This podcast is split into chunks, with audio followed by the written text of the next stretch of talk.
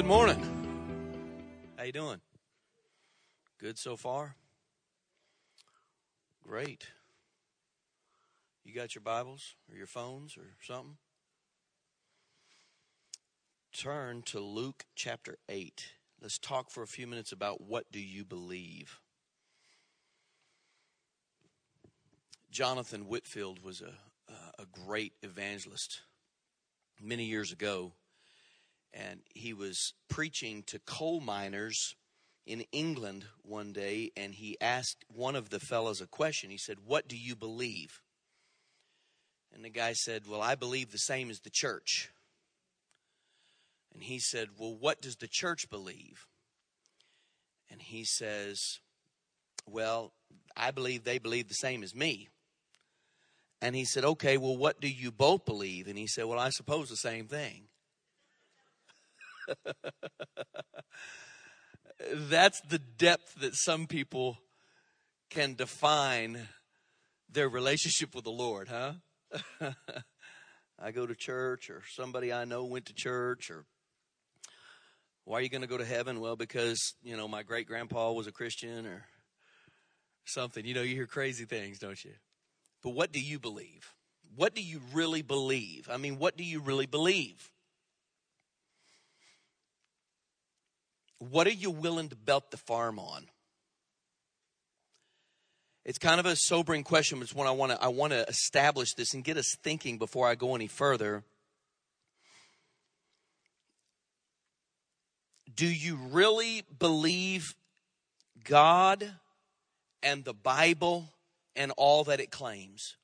You really believe it? Do you believe it's true? You believe the Bible is true? Do you believe all the stories in the Bible are true? Quiet. Do you believe that all of the promises in the Bible are true? Mm-hmm. My next question would be then, do you live like you believe that? Do you live like that you believe everything in the Bible is true, is real, is genuine? Our walk with Jesus requires three things it requires faith and trust and belief. You say, what about hope? Well, it provides hope. Those provide hope, but salvation requires the other three. Why? It requires that you have faith that God is who He says He is. Because unless you can believe on His Son, you can't be saved. Am I right? Secondly, it, it requires trust that He will keep you all the way through eternity. You have to have that trust. Now, thirdly, you have to believe that He's going to do everything that His Word claims that He will do. Our story today talks about such an instance. It's about a man, Jairus, the leader of a synagogue in a particular town, who had only one child, a little girl, 12 years of age, and she was dying. Only child. Can you imagine? I mean, I don't care how many children you have, you love them all the same, and you can't imagine your life one second without them, any of them. This is his and his wife's only child, and they're about to lose her. It's interesting to see what he did in this emergency. He raced to get to Jesus, not to the local doctor, not to the local magician, but he is racing to get to Jesus, who, by the way, happens to be that day somewhere in the proximity of his neighborhood. Just so happened to be close enough that he could get to him. Luke 8 tells the story. It tells it in another couple places too, but let's look at the one in Luke 8. Verse 41. This man arrives and he quickly bows down in front of Jesus and he begged Jesus to come to his house. His only daughter, who was about 12 years old, was dying. As Jesus went, the people crowded around him. Skip to verse 49. And while Jesus was still speaking to her, someone came from the synagogue leader's house and he said, Your daughter is dead. Don't bother the teacher anymore. And when Jesus heard this, he told the synagogue leader, Don't be afraid. Just believe and she will get well. What happened in the verses between, you guys probably, most of you know the story. What happened in the verses between is there was a lady who'd been sick for a long time and she pushed through the crowd and she got to Jesus and she touched his garment and she was miraculously and immediately healed. Wonderful story, a great story to celebrate, a great story that boosts our faith. But that day it wasn't a good story for the daddy who was waiting for this Jesus to get to his daughter. If you could put yourself in his place, doesn't say it, I'm only imagining. Let me step out of the, let me step out of the context. Bible doesn't say this, just is the only thing I can just imagine as a dad. I have raced to get to Jesus, who I believe is the only one that has a chance to help me in this situation. I am pleading with him to come and heal my daughter. I've got him heading the right way, and then suddenly this lady, I don't know her, I don't know her circumstance. I'm sure if somebody would have presented to me what she'd gone through all these years, I would have felt sorry for her. But at this very moment, nothing is more pressing than the life of my daughter, yet she has the audacity to slow Jesus down. Come on, let's go. We got to go. And Jesus stops to ask the question, Who touched me? Everybody's touching you. We're in a throng of people. And so the whole discourse between verses 42 and verses 49 take place. This man, I can only imagine, is so anxious and so worried and so frightened, all he can see is this lady slowing down his answer. And while he's waiting there for Jesus and this woman to get through with this conversation, how frustrated would you be? Somebody runs up and says, Hey, don't mind bothering me anymore. She, she's dead. Man, I tried to, I was trying to get you to come on. Right? Everybody else is celebrating. This woman's been healed. It's miracles. Uh, she's been sick for 12 years or 15 years or whatever, whatever it was. And everybody's celebrating a miracle except for you because you just found out while they're all clapping and cheering, your baby just died because she got your miracle. Got in the way. Hmm. You'd be devastated, wouldn't you? You'd be heartbroken. Some lessons that won't come up on the screen, but you ought to write them down. These are just some things that, that came to me when I was studying this passage of scripture, and I thought they'd be worth noting. The first one of those would be this Jesus is never too late. Now, I know how you're looking at that, and you're saying, oh, I know that, you know, that, that he's always right on time. He not, might not be early, but he'll always be right on time. No, no, I'm saying, even if Lazarus is dead, nothing can be too late for Jesus. That's what I'm trying to say. Not that he's always on time, even at the latest second for your schedule. I'm saying that even if it's way beyond fixable on your schedule, it's not too late for Jesus. The second lesson that I would learn from this would be this distractions to you are not to him, they're opportunities for him to showcase his glory. Hmm. And the third lesson I learned from this is this belief in Jesus is never misplaced. So I want us to look for a few minutes at what this dad did in the verses that we're reading about him in, in, in, this discourse. What did dad do that we can learn from?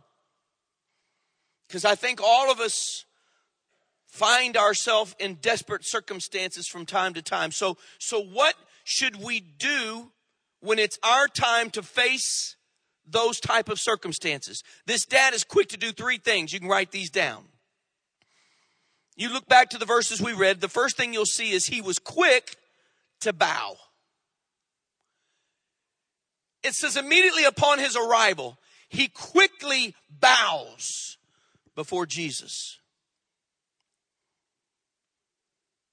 You know what that says to me? He had God's attention immediately. Why? Because in a multitude of people, he stands out by bowing down. Everybody else is standing up, aren't they? Everybody else is clamoring and moving and clapping and whatever they're doing, but he bows down. Well, he won't be able to be seen. Oh, yeah. You can always find the person that goes down in a crowd, can't you? What happens? People start kind of moving away, forming a circle. Somebody's hurt, somebody's something's going on. This dad becomes larger by being smaller. Isn't there a spiritual lesson in that for us? Are you getting that? I mean, before we go any further, are you getting that? Are you, are you starting to sense how that perhaps in a, when you find yourself in a desperate situation, the first thing you might want to do would be to bow so that you would stand out in a crowd? Hmm. Usually it's our last resort, isn't it? Usually in a desperate situation, the first thing we do when you're desperate, you start jumping up and down, yelling, screaming, getting your hands up in the air. You're trying to get somebody's attention, don't you? But just think, just logically think about that for a minute. Think about a bunch of little kids trying to get someone's attention at some kind of a play or a concert or something, and maybe all the kids would be at the front and they're grabbing, they're jumping, they're yelling, they're screaming, they're jumping them down. Hey, look at me, look at me, right? What about the one that goes down? They get more attention than anybody else. The way this man got, the way this man got God's attention was by immediately bowing down in front of him. And then the scripture said he begged. That's number two. You say, I don't like begging. Well, it's up to you. Looked like it worked to me. Effectual, fervent prayer to me sounds like the kind of prayer that comes from a person who is fervent and effective because they won't turn loose, because they just keep on. The squeaky wheel that gets the oil, right? He begins to beg Jesus to come to his house. My question to us would be, how welcome is Jesus in our house? You say, but there's things there that I don't want him to see. Some people try to operate with the separation of church and home, not just church and state. Jesus is at church. My stuff is at home. In years past, I've even gone to visit people that didn't come back to church because when I went to visit them and they opened the door, there were things in clear sight in their living room that they didn't want me to see. I don't know what they thought God was doing and all that. I mean, I only saw it once they opened the door. But I guess they felt like there was enough of God in me that they were too convicted to come back to church. I hate that. Certainly wasn't what I was after. In fact, it was completely detrimental to what I was doing. The whole reason I was there was to thank him for coming, invite him to come back. And over, I overlooked all that. Like, come on, man, we are glad to have you. Some people live their lives that way. They got their Bible here at church, but they got other stuff at home. and they want Jesus to meet them here. But if they need him this week, they'll call on him there. I want you to get a picture here. This man is begging Jesus to come to his house right now. Now, can you imagine if you're a parent, there are no local hospitals, your daughter has been sick for a while to the point that she's about to die. So what do you think you and mama have been doing for the last however long this girl's been sick? Whatever it took to keep her alive. Have you been keeping up the laundry? Have you been keeping up the house? Probably not. What have you been doing? Maybe the house is a mess. When you really get desperate about Jesus, you don't care what the house looks like anymore. People that say to me, I'm waiting till I get my house clean before I get my life right. I'm waiting till I get my life right before I ask Jesus. Like, then you're not ever going to invite Jesus into your life. The reason you need him to come home with you is because the house is dirty. That's the very reason that you need to invite him into your life is because you can't clean it up by yourself we have that picture where that we can't we, we are ashamed to allow jesus to see what's going on in our mind or in our heart and so we try to keep a separation there when he's saying listen i want you to beg me not just into your home on good days but i want you to beg me into your house when the house is a mess because I don't want to just be a guest that shows up every once in a while. I'm family. I live here. I live with you wherever you are, whatever you're doing. You can't invite me in and out. I dwell with you all the time. I'm going to live here and I don't like this nasty house. That's why I convict you about it, but I intend to live here. I'm going to be with you always, even to the end of the age. Get that, he says. Get that in your mind. This man says, Jesus, we got a, we got a, a bad situation going on at our house. It's a mess. But I'm begging you to come into it anyway because we can't fix this by ourselves. What a word. Quick to bow, quick to beg. And thirdly, quick to believe.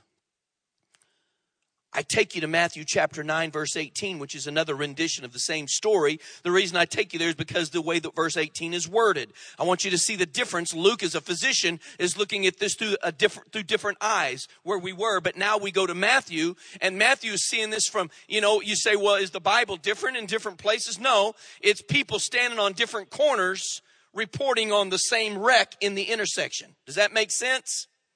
Luke standing on this corner, Matthew standing on this corner. Matthew sees things Luke didn't see. Doesn't mean that they're variances or that they're different or contradictions. They're just looking at it from a different place. And so Matthew's looking at this from different eyes than Luke. And Matthew sees something here that he thinks is worth relaying to us. His rendition of this in 18 is a synagogue leader came to Jesus while he was talking to John's disciples. He bowed down in front of Jesus and said, My daughter just died. Come lay your hand on her and she will live. Same story. Different rendition because Matthew chooses to focus on the dad's faith. He focuses on this part of it where he says, If you will touch her, she will live. Wow. We say, well, I'm, I'm caught between one said that she was dying and one said she's already dead. I'm, I'm, I'm hung up there. Don't hang up there. Because it can mean that this daddy knows in his heart that when he left the house, she might have been breathing, but by now she's probably dead. And he knows in his heart she's as good as dead. If not, she's going to die. If not, and so he says, My daughter's dead. She just died. But if you would come and lay your hand on her, she will live. Now that's believing right there. I asked myself, when was the last time I prayed with that kind of belief? Hear me out for just a few more minutes and we'll be done. It seems we know how to ask. Am I right? In desperation, we know how to ask. But our prayers are, are reminders and petitions. We pray hoping that God will move. This, this dad's prayer is different than that. He, he's not just presenting a need and then hoping. He presents a need and he tags it with, I know that if you touch her, she'll live no matter how desperate this situation. I believe in you, he says. I think sometimes that we are, listen, quicker to pray than we are to believe. We're all good at praying. Soon as you, soon as the baby gets sick, you start praying. But the way you pray a lot of times is you pray and you tag on the hope instead of tagging on the trust and the belief. The faith, the trust and belief. Those remember those things we have to have. Hope is what comes up. But we have to, so we pray, we request, we make these petitions, we request known to God, and then we walk away saying, man, I hope he does something. Wow. Hope he does. I don't know if he will. I don't know if he will, but man, I hope he does. And that's how we pray. This dad comes and says, she's already dead. I can feel it in my heart. She might have been breathing when I left the house, but I can feel it in my heart. She's gone. But if you will touch her, she'll come back to life. I know it in my heart, he says. That's the difference. That's why I asked you a minute ago, what do you believe? What do you really believe? Not just what you hope, not just what you think, not just what you pray. Hmm. How quick are we to believe? What do you believe? I'm not asking you what you think. I'm asking, what is it that you believe so deeply in that you'd be willing to die for? See, see, there, there's good men and women that that have believed so deeply in, in freedom and country and family and principles and causes that they were willing to give their life. And I'm thankful for all of those. I, am not taking anything from that, but, but they did this because they believed in something with their whole life. I'm asking you, shouldn't we believe in God to that or at least that extent or more? Isn't His Word, His Spirit, His love more trustworthy than any other cause?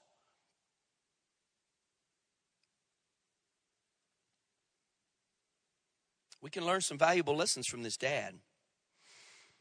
I think that I think the very first thing that I need to remember from this is that that I need to learn to be quicker to give God the first shot at sickness and heartache and tragedy and failure and help. Not last shot, first shot. We lived, that's why I asked you when we started. Do you live like you believe? If you lived like you truly believe the word and promises of God, then every time a circumstance presented itself in your life, the first thing you would do would bow, beg, and believe, regardless of how messy it is. It wouldn't be the last resort, it would be the very first thing. So, what's the result of the story? Luke 8 54. Jesus took the little girl by the hand and he called out, Child, get up. And she came back to life and got up at once and he ordered her parents to give her something to eat. Isn't that amazing? That you look at the story, people were already all around the house crying, grieving, mourning. He had to make all of them get out of the way. He had to push all of them out of the way so he could get to the little girl. It was, it was never, it was never, uh, I want you to understand something. For us, it was a huge miracle. For Jesus, it was a no, no big deal. It was not a big deal. It's the same God who spoke your life into existence. It's the same God who formed you in your mother's womb, who formed your mother's womb. It's the same God. So, so for him to bring What's harder for him to create from nothing or to bring back? Huh? So, I mean, they're freaking out. This little girl, she, she opens her eyes, she gets up, and he's he's he's just logical. He says, "Give her something to eat." I mean, it makes logical sense to the master. Just give her something to eat. Everybody's like, whoa, she just raised from the dead. He's like, I created her. I, I, I put her soul in that body. I mean, give her something to eat. Amazing that what is so miraculous to us is miraculous. It's not a big deal. And things like these happen for those who what? Believe. The belief is tough, isn't it? Sometimes. We're like those in the Bible. They said, Lord, I believe, but help my unbelief. I, am doing the best I can to believe, but help my unbelief. And it seems like sometimes it's easier for me to believe for someone else more than it is for myself. When I'm in the situation, man, I really need you to believe for me because I'm just like you sometimes. I prayed those prayers before that were, Lord, I'm praying. And I know which, I mean, I know you can do everything and anything, and all it takes is you to speak the word. I know that. But I don't know if you're going to. I can't make you. I haven't been able to make you so far. Ever prayed angry prayers? I love you, God. I trust you. You may, I'm like Job, though you kill me, I think you're fixing to, but if you do, I'm still going to love you. I'm going to be mad at you, but I love you anyway. But if I know you can heal me, I wish you would. Man, I wish you would. Quit bragging about it. I wish you'd do it. Huh? Nobody ever been like that? Am I the only one? You say, oh no, that's that's sacrilegious. We'd be afraid God to strike us with lightning. Sometimes you get bad down low enough, you wouldn't care if God struck you with lightning. You'd be like, man, it'd be good to be over with this. Strike me, let's go, man. Let's be done. I mean, next is next is better. I've read the book. Next is better.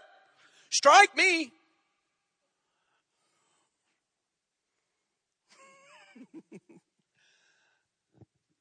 what do you believe? What do you really believe?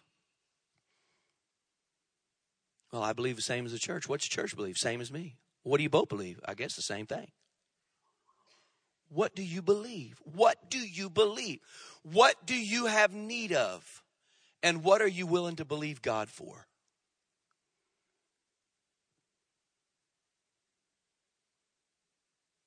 When you're down, it's hard to have childlike faith.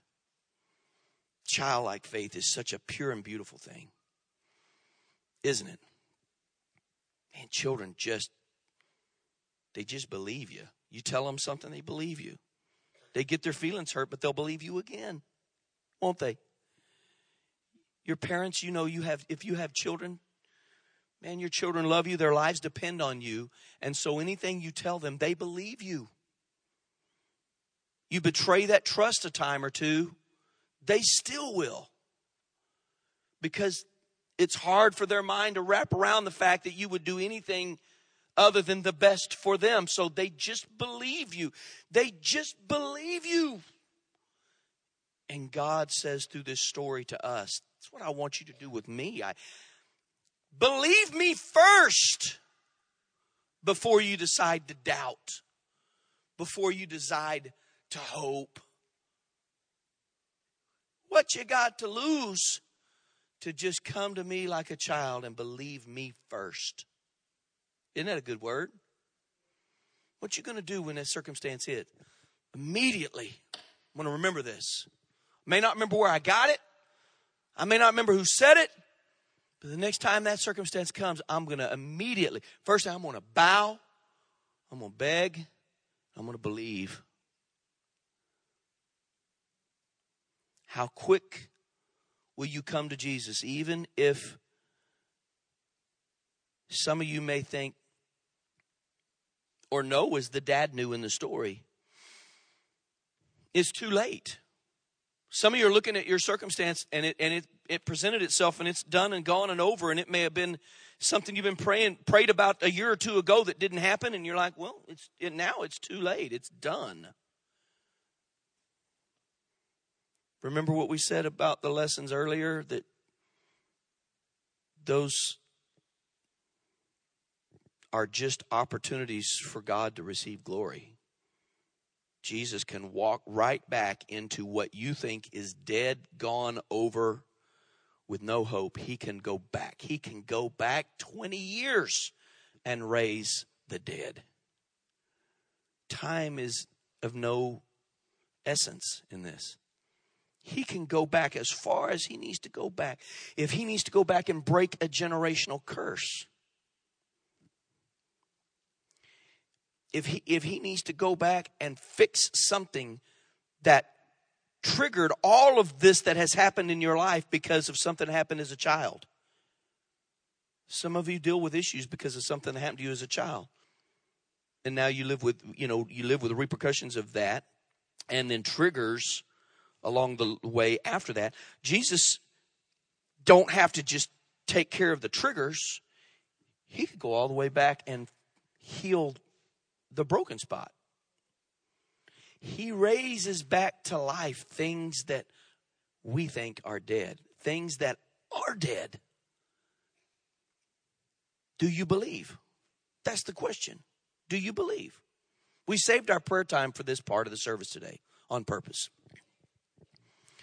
We saved our prayer time so that we could have an opportunity to believe, to lay hands on people and pray. I, I, you know, I'm looking, I'm looking for folks this morning who have desperate situations. I'm looking for people who need miraculous healing to pray for. I'm, I, I'm, I'm believing. I'm just believing. People that need healing, people who whose marriages need need to be uh, repaired.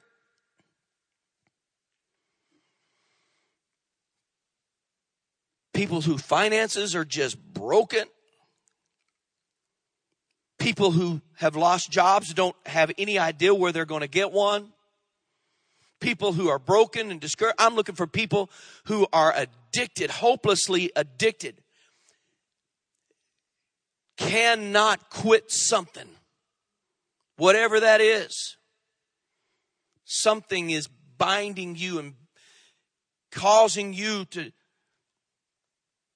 be frustrated and never have freedom. You know that feeling of the cycle of addiction where that when you think you've got it defeated and you cruise along for a few weeks and then it comes back. I'm talking about believing that Jesus can set the captive free. Set them free. Do you believe? That's our prayer time this morning. I want you to stand to your feet.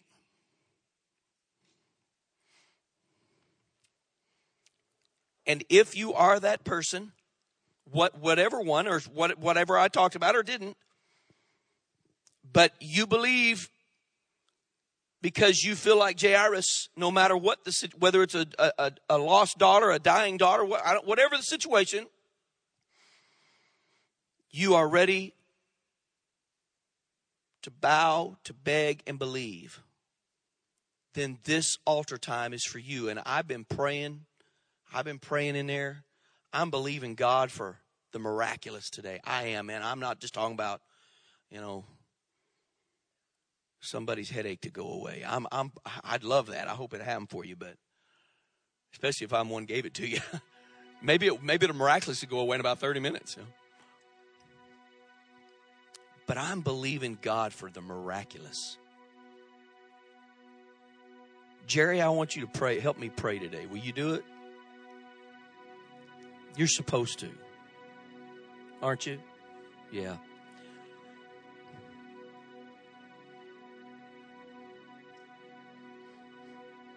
So I want, if that's you, I want you to come and just stand across. If, if you need prayer, I want you to come and stand across. Don't come up close, but stay back. Give us some room to walk, but you just line across here. Come on. Whoever's coming, come on.